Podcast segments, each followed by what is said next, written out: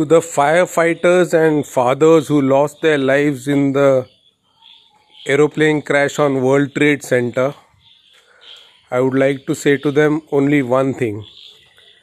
April showers bring May flowers. Thank you so much.